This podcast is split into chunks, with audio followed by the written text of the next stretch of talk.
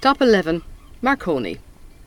Mention Marconi and most people think of the radio, but what you might not realise is that Marconi was here in Laoghaire in 1898 for the annual regatta, and he made the first ever sports radio transmission.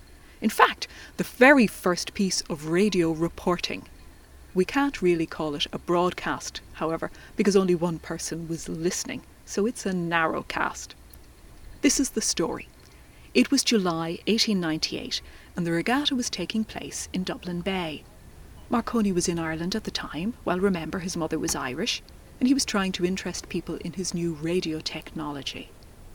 And one of the marketing or promotional ideas he came up with was to broadcast the results of the regatta from the bay to shore so that the results could be published in the Dublin Daily Express before anyone else had them.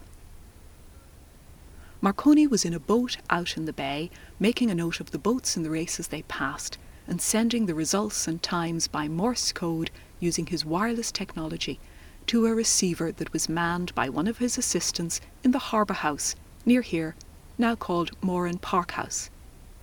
And the results were then passed to the Dublin Daily Express, which was able to publish the results and boast that they had taken part in the first ever sports radio experiment and you can see some of the equipment that Marconi used for the experiment in the Science Museum at St Patrick's College in Maynooth.